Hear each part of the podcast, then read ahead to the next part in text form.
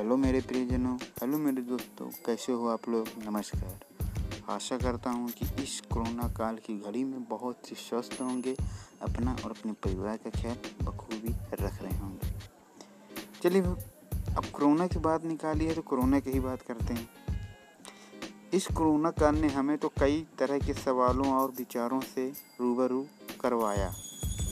या ये कहें, ये मानव जाति की आँखें खोलने को भी आया था।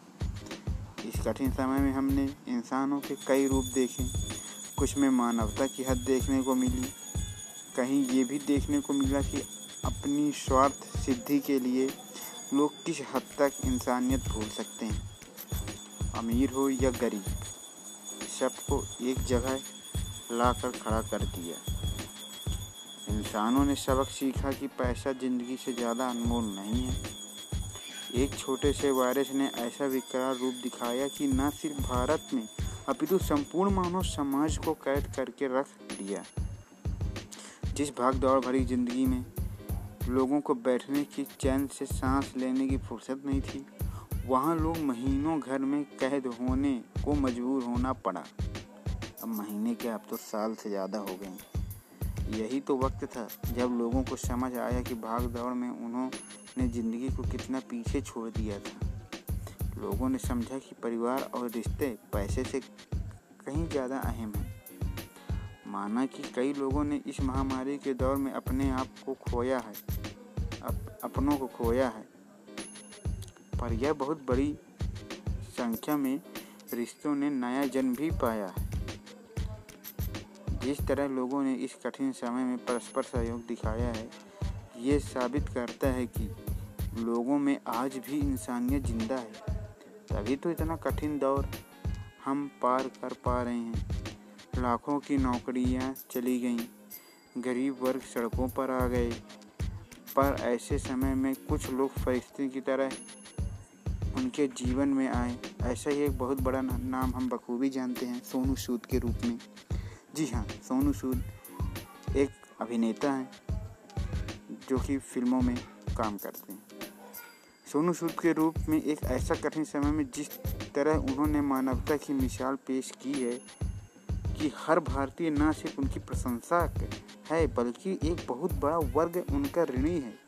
चाहे वो मजदूर हो, मजदूर को सलामत घर से पहुंचाना हो गरीबों को अनाज उपलब्ध करवाना हो या नौकरी दिलवाना हो, और अब तो ऑक्सीजन और बेड की ज़रूरतों को पूरा करने का काम हो।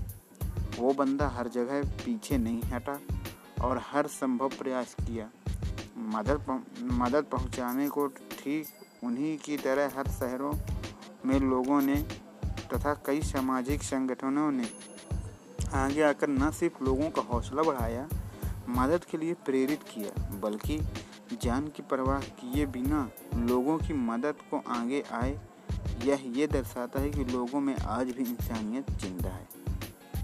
वहीं दूसरी ओर ऐसे लोग भी हैं जिन्होंने मानवता को शर्मसार करने में कोई कसर नहीं छोड़ी है। मौके का फ़ायदा उठाया, अनाज से लेकर दैनिक ज़रूरत की चीज़ों हों या दवा से लेकर ऑक्सीजन लोगों ने काला बाजारी करने में कोई कसर नहीं छोड़ी। मैं समझ भी नहीं पाता किस तरह के लोग हैं।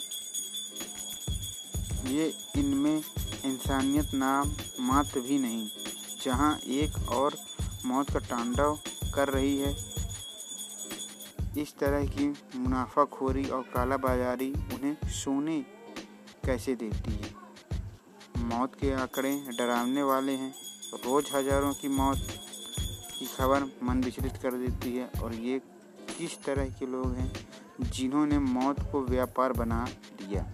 ये माहौल देखकर भी जो नहीं सीख पाया, इसलिए ही कहा गया है कि प्राकृतिक से छेड़छाड़ ना करो।